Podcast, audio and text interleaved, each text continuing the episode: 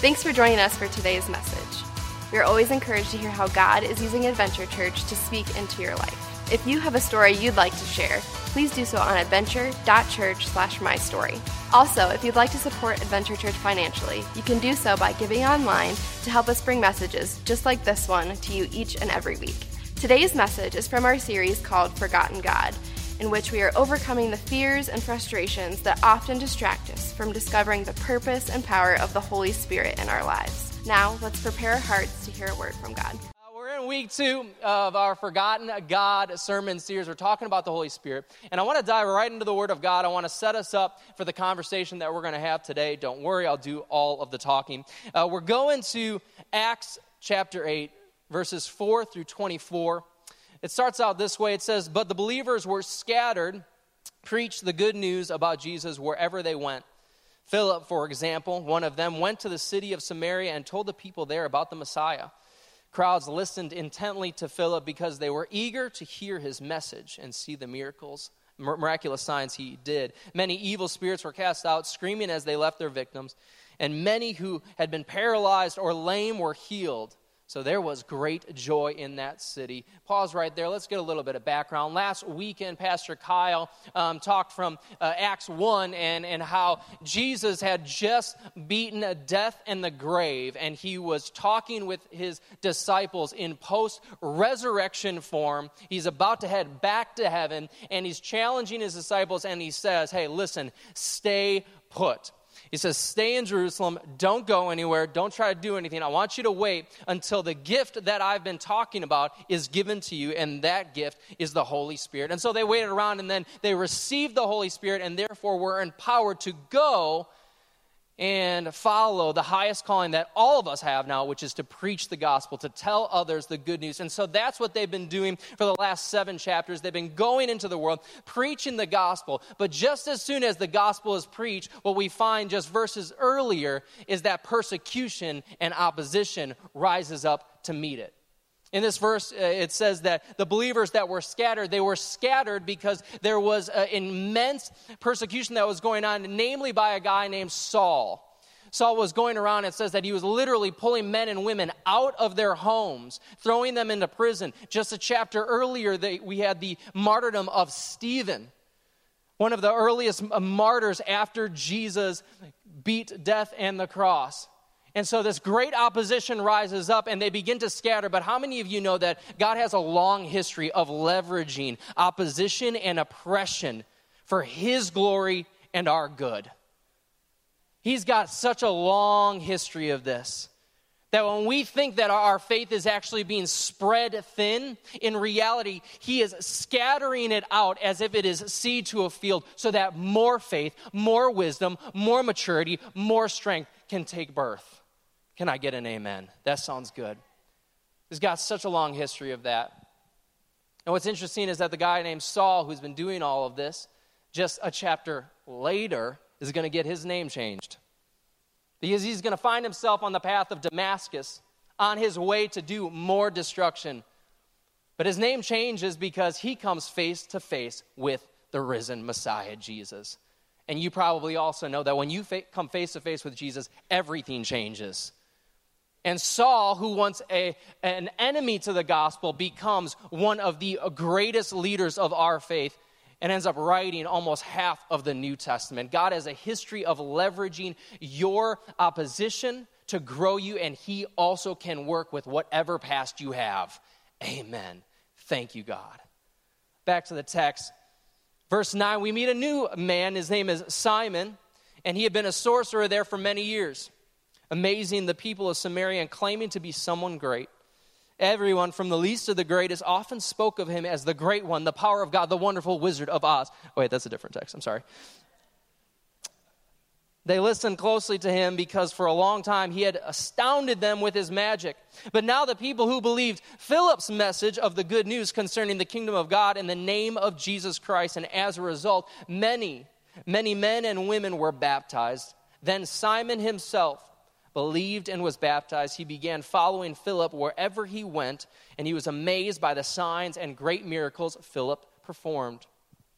When the apostles who were still back in Jerusalem heard that the people of Samaria had accepted God's message, they sent Peter and John, two people who had walked, talked, ate, and did life with Jesus. They send these guys out, and as soon as Peter and John arrived, they prayed for the new believers to receive the Holy Spirit.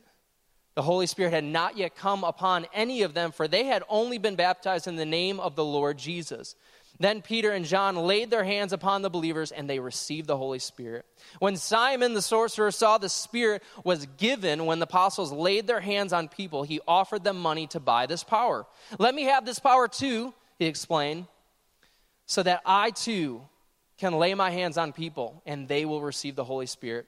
Peter looks over at him, gives him a nice rebuke. May your money be destroyed with you for thinking God's gift can be bought. You have no part of this, for your heart is not right with God.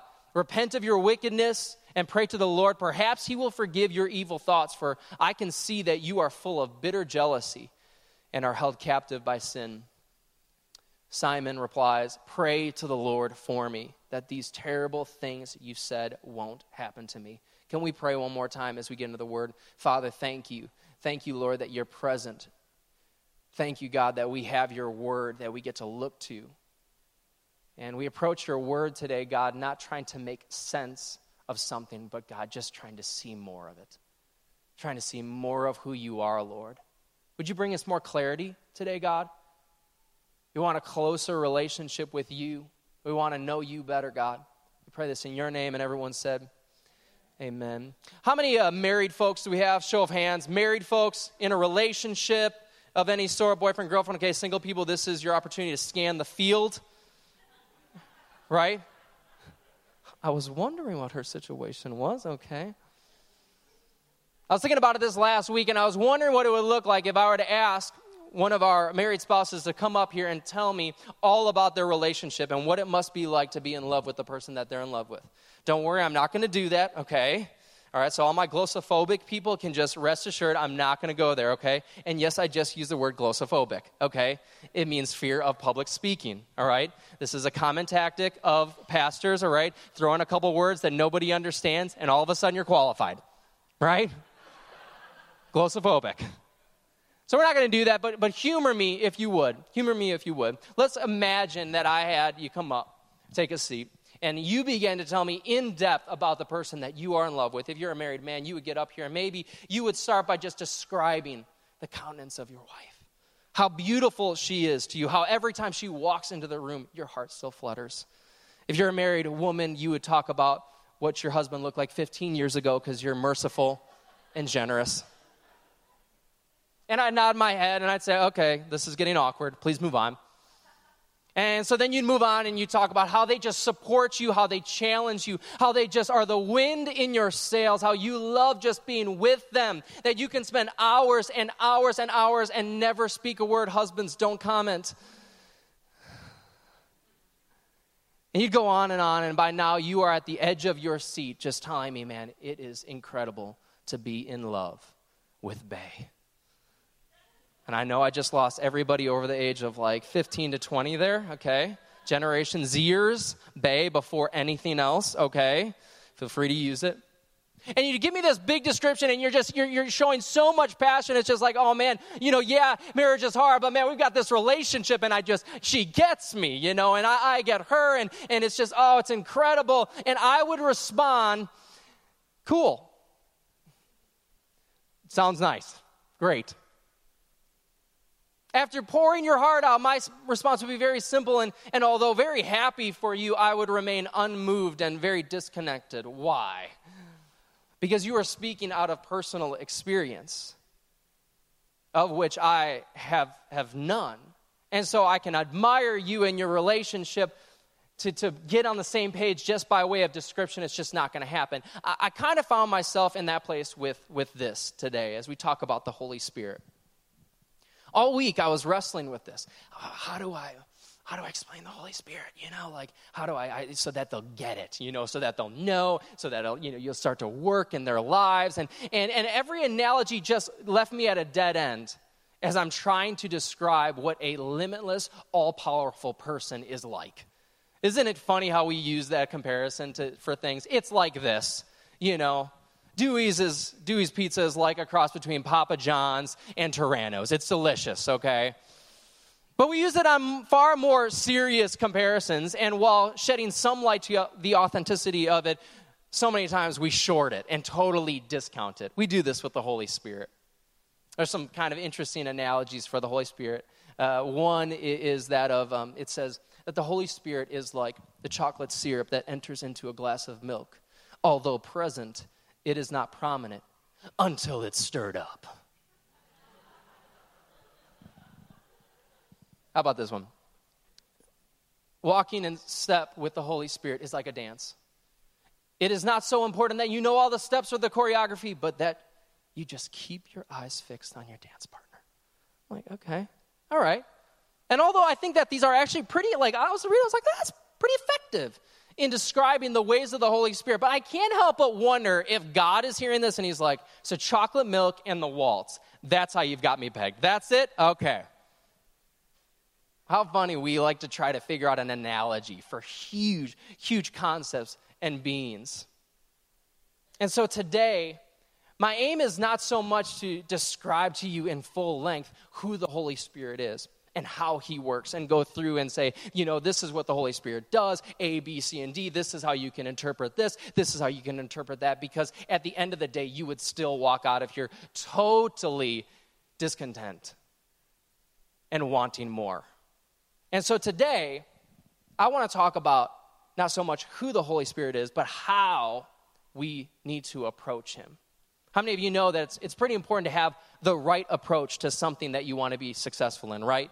Whether it's a new relationship that you're in, a business venture, marriage, raising kids. I'm sure we've all experienced what it's like to have the wrong approach. We've learned our lessons. Uh, I can't help but think uh, about one of my first girlfriends, Nicole Flynn, second grade she had a horrible approach to relationships. She just did. Things were going fine. We, we started dating, which meant that we would, you know, look at each other before class and, you know, and then look at each other after class, sm- awkwardly smile, and then walk away. And oh my gosh, I like her so much. But she had, she had the wrong approach because one, one time we went on this, this field trip. We went out to a place called Discovery World, think COSI, and they're in the middle of this mirror exhibit in which I, I still remember this. Like you had to step up on this this like little step stool and all around you were mirrors in order to like show you so many different dimensions of yourself and there amidst the mirrors she landed a kiss on me yeah and i kind of liked it okay i'm not gonna lie moving a little too fast i thought for a second grader but whatever but then she went and told all of her friends and that was a no-go I was a man of privacy, and so I cut that relationship off right then and there. We never talked again. It was super awkward when we would play chess during recess. Yes, I played chess during recess, okay?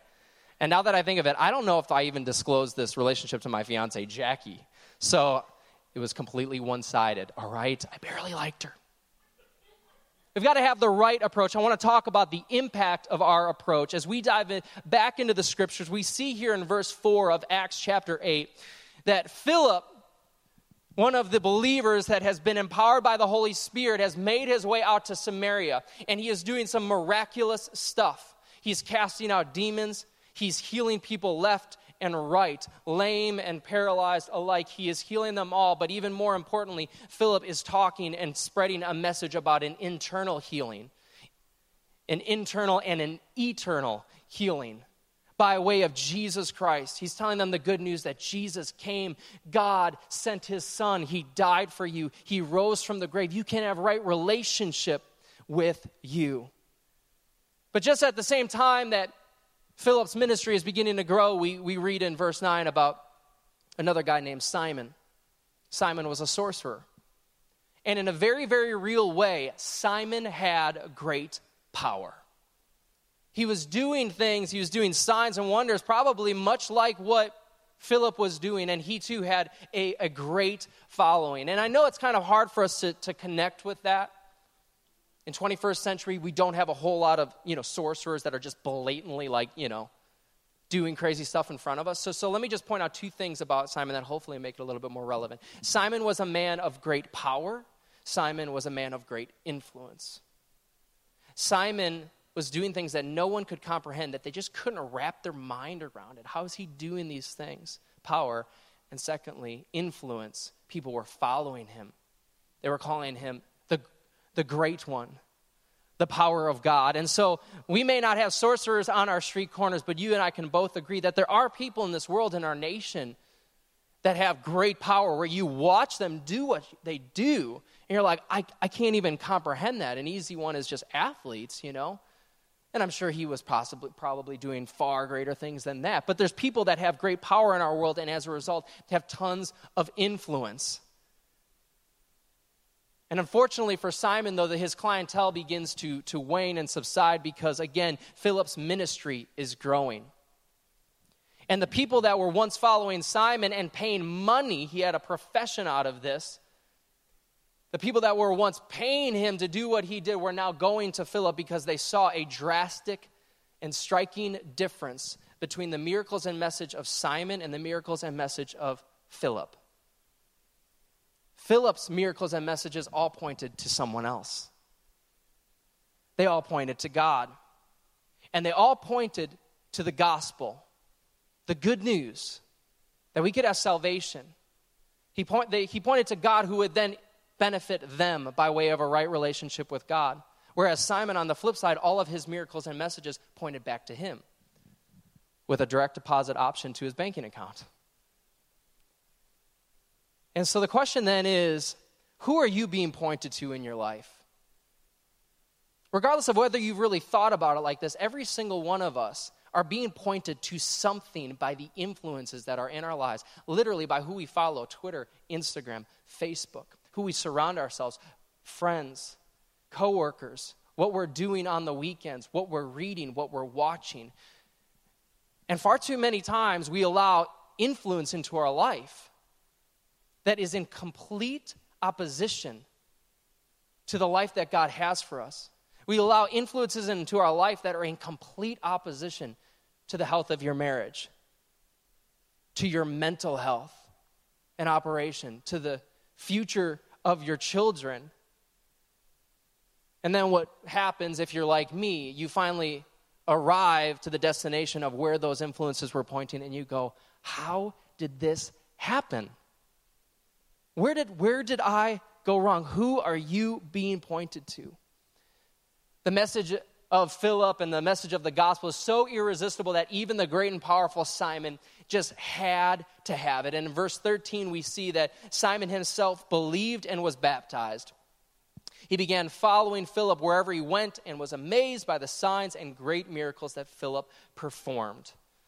And so then word spreads back to Jerusalem where Peter and John are. They get word that there's been a, a somewhat of a revival happening in Samaria and they send word and they say, You bring Peter and John here. So Peter and John schedule uh, an impromptu trip to go back to Samaria and see what's up. And as they get there, they find believers, but they find believers who are not yet filled and empowered by the Holy Spirit. And at this time, I'm calling a timeout. I'm going to invite you into the classroom for a second. So you kind of sit down. If I had a chair, I'd put one leg up and I'd say, Okay, let's talk about this. Because this is kind of a hard scripture. And to be completely honest, this like set my message prep up back hours Okay? This whole concept that we found a people that believed in Jesus, they had been baptized, they had accepted him, but they were not yet filled with the Holy Spirit. And after reading as many commentaries as I could and listening to all the pastors and theologians that I personally adhere to and respect, this is, this is where I'd land. The Samaritans in this situation, in this particular situation, and I emphasize that because of this, is that many interpreters believe that this is not a normative occurrence here. This is not meant to be considered prescription. If you've read the Bible long enough, you, you read one thing and it's like, this is how God works. And then we try to apply it to our lives and we see an inconsistency with it. And we're like, but that's what you did back then. That doesn't mean that's how he's going to do it now. And so these Samaritans in this situation had made a human act of will by believing the gospel message, but they had not yet received the real identifiable, uh, experience with the living God. And I want to dive a little bit deeper in here. You okay if we go a little, little bit deeper? Okay, cool. Hope I'm not losing you. Okay. The reason why that this, this could be that God restrained the Holy Spirit from them is because Samaria And the Jews that were following Jesus at a time were not cool. They were not friends.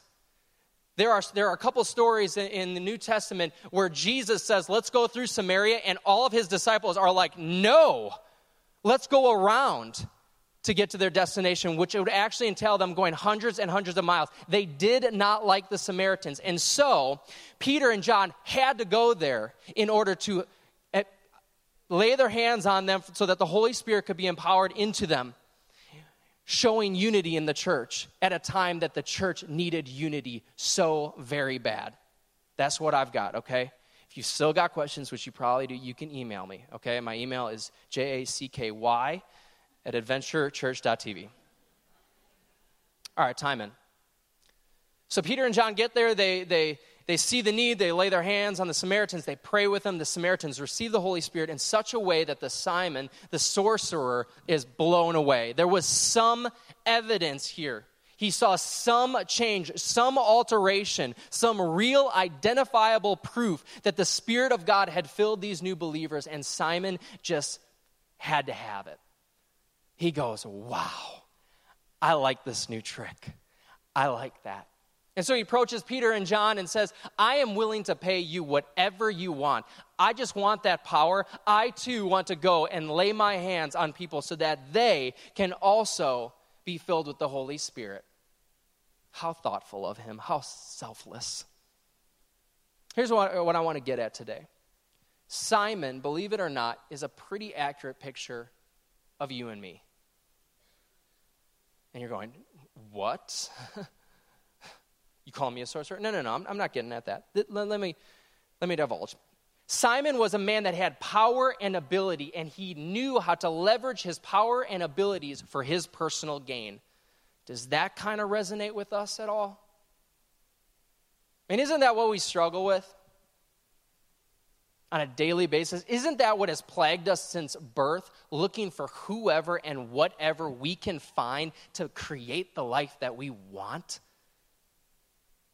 It might surprise you, but uh, I'll go ahead and use this as my own confessional that as a pastor and all the servant things that I am a part of, that I too wrestle with this battle every day of seeing things and constantly trying to, to gain whatever grip I can in order to create happiness and well being, and it's just all about me. Somebody's saying, Get that guy off the stage. Simon defaults to what comes natural to him. And so, as he comes face to face with unlimited potential by way of the Holy Spirit being empowered to the Samaritans, he defaults to what he's always done. And he approaches the Holy Spirit with an approach that would seek to leverage the power of the Holy Spirit for his own personal gain. Blinded by his own selfishness, Simon approaches the Holy Spirit as a power that could be purchased and possessed rather than a person that wants relationship with him, that wants to walk with him and give power to him. I've got two takeaways for today. And I believe that if we can take these takeaways, these truths, and, and in some way even just scratch the surface of applying them to our approach and how we approach the Holy Spirit, I really do believe that it's going to blow things up. And I mean that in the best way possible. The first thing that I've got for us is this is that the Holy Spirit is a person who has power. Deep, I know. The Holy Spirit is a person who has power. Like Simon, we crave and want power so bad. And sometimes we even have like halfway honorable reasons for wanting such power. Did you notice like what, what Simon wanted to use it for? Like, I mean, like, pay no attention to the fact that he probably wanted to market it and make just a fortune on it. But I, I just, you know, give me this. Give me this power so that I too can allow people to experience the Holy Spirit, I'll pay whatever. I mean, isn't that what we teach, right? You've got to pay the cost. Here he is, willing to pay a price for this power. Here he is, willing to, to, to have it so that he can help others. Man, don't we do that? God, if you just enable me to do this, you know, I just want to help. I just want to help people. And all the while, we objectify the Holy Spirit. And I want to be very, very clear that when we objectify the Holy Spirit, we try to leverage him for his his power, we miss out on the primary reason that God sent the Holy Spirit was that so that we could walk in relationship with God. So that we, just like Galatians 5:25 says, that we could walk step by step with the Spirit. And as you and I both know, it's hard to have a healthy relationship when you objectify the other person. Doesn't go well. Not going to have a whole lot of success in that area. Jackie and I are, are engaged, which means she still has an out. Um, and she'd probably, she'd probably contemplate it if, if, if our conversation looked something like this. If she were to text me and say, um, yeah, hey, babe, you know, because we got, we got, you know, names for each other, you know what I'm saying? Hey, babe, how was your day? Miss you. And I were to respond, yeah, fine. Can you drop off dinner? I'm working late. Ah, man, I don't know well, if that's really going to be all too good for us. Or if she were to, to say to me, you know, do you think that we go on a, a lunch date tomorrow? I really would love to spend some time with you. And I respond, yeah, that's fine, but do we have to talk? And if you could grab the tab, that would be, that would be great. I'm not about to write a marriage or relationship book, but I think I know better. So, why do we think that that's okay with God?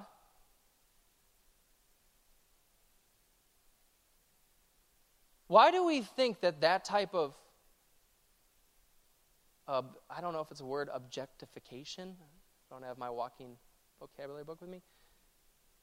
Why do we think that it's okay to treat him like that?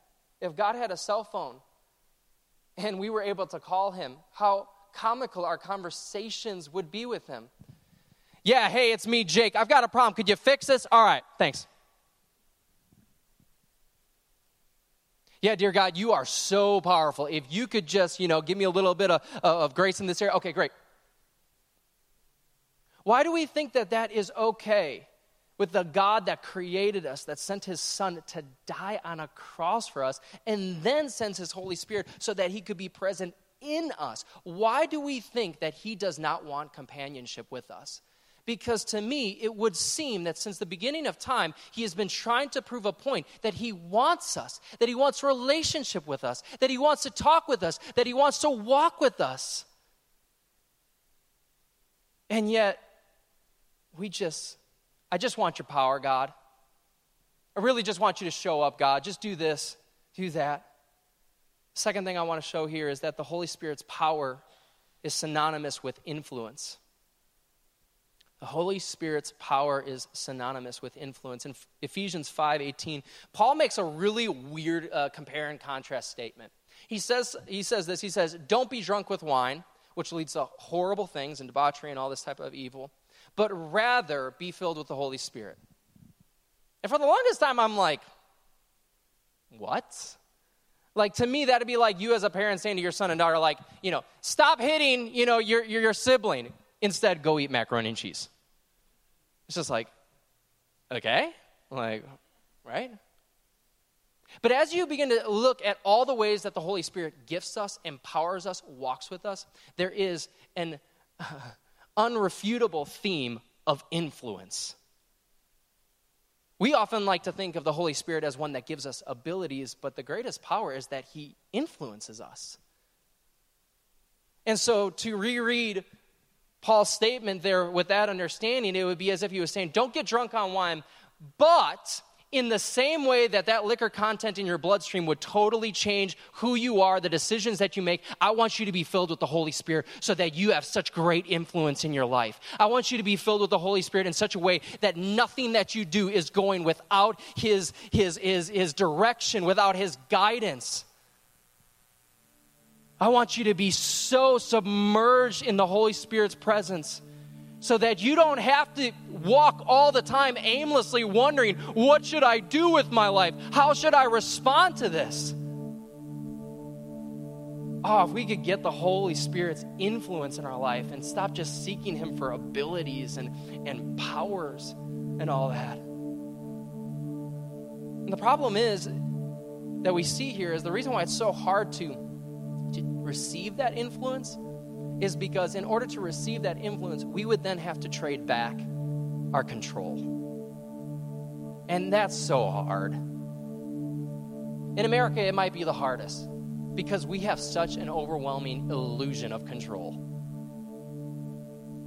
You see what's happening in the world today? I mean, just, just, you know, in the last few days, we see this hurricane come wiping through, destroying people's livelihood, lives lost, no control.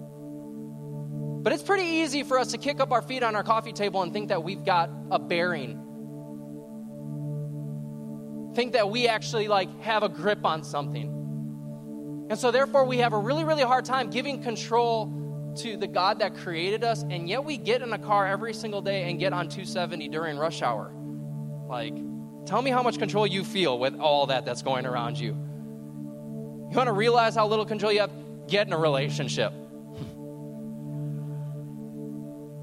All my married folk would say, get married. And then my married folk would say, have kids. And God will give you perfect illustrations that you and I have very, very little control. So then my question is who better of all the things that we lend ourselves to on a daily basis, unknowingly and totally naive, who better to give up control to the God, again, who created us, to the God that loves us, to a God that sends his presence in the Holy Spirit to empower us? Who better to hand everything over and just say, Take it! God, oh God, I want you. I don't want your power, I want your presence. I want who you are. I want your influence. I want to walk with you in such a way that I'm, I'm, I'm going eyes back and forth. Is this cool? Is this cool? Is this what you want for me? I'm not going to leave you a voicemail saying, Hey, God, I need some answers, but I'm going to get there and I'm going to stay there until you show me what your will is, until you show me what you want for me. Because you want to know what, God, I've, I've learned this and I continue to learn it the hard way, but my way is not the best way. I don't know why I keep needing to learn it, but it's not. So, God, oh, would you, would you show me what your way is? Oh, God, that's so confusing. God, I, I don't understand that. Because I'm God, I created the universe. Do you know how that happened? No, I don't. Okay, then just stick with me. Okay. You are all questioning my sanity right now. As we stand today and, and we get into a time of worship, stand with me. We're gonna we're gonna seek the Lord. We're gonna seek more of who He is we're going to approach him as a person. We're going to ask for, for more of, of however he wants to show himself and reveal himself and influence us with. I want to challenge you with a, a quote. It's one of my favorite quotes of all time, and it's definitely my favorite quote by C.S. Lewis. Um, you may have never heard of him, but he wrote the books that then became the movies, The Chronicles of Narnia. Brilliant dude. Atheist. Grew up in a Christian family, lost his mom to cancer, got bitter, turned the entire other way and just, God just wouldn't let him go. And he says this He says, It would seem that our Lord finds our desires not too strong, but too weak. We are half hearted creatures, fooling about with drink and sex and ambition when infinite joy is offered us, like an ignorant child who wants to go on making mud pies in a slum because he cannot imagine what is meant by the offer of a holiday at sea. We are far too easily pleased. We can't even imagine. Whatever expectations you have of the Holy Spirit and what He could do in your life, man, they are so low. And God is not intimidated by our request for more today. Here at Adventure Church, God's not looking at him. We're like, God, we want more of you. And He's going, um, uh, I, I, let me figure this out. I don't know how to. He's, he's not scared. There's no question. The only question lies are we going to give him the room to work? I think it's so it's so funny like how we, we have our hands are so full of all the control and all the things that we're trying to to do in our lives and we see the Holy Spirit and we view him as a supplement. And we're like, well just throw that up on top. He's like, no, no, no. You're gonna need to empty your hands for this one.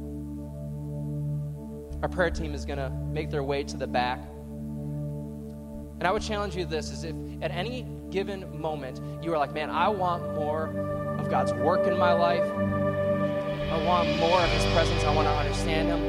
And it's like I don't know how to get there. I would challenge you. Would you go pray with them? Like they're not they're not going to do anything crazy, weird, anything, but they were going to pray for you. And I think that's really really cool. I think it's awesome how there is an opportunity to come together again, drawing back to that earlier illustration, to be unified in our desire. And that's what we're doing today. Lord, we give you control, God. We're trying to give you control. Father, help us, God, as we just try to get out of the way and give you room to work. You're a person, and so we approach you as a person. We don't want your power, we want you, Lord. Thank you, God. Thank you, Lord.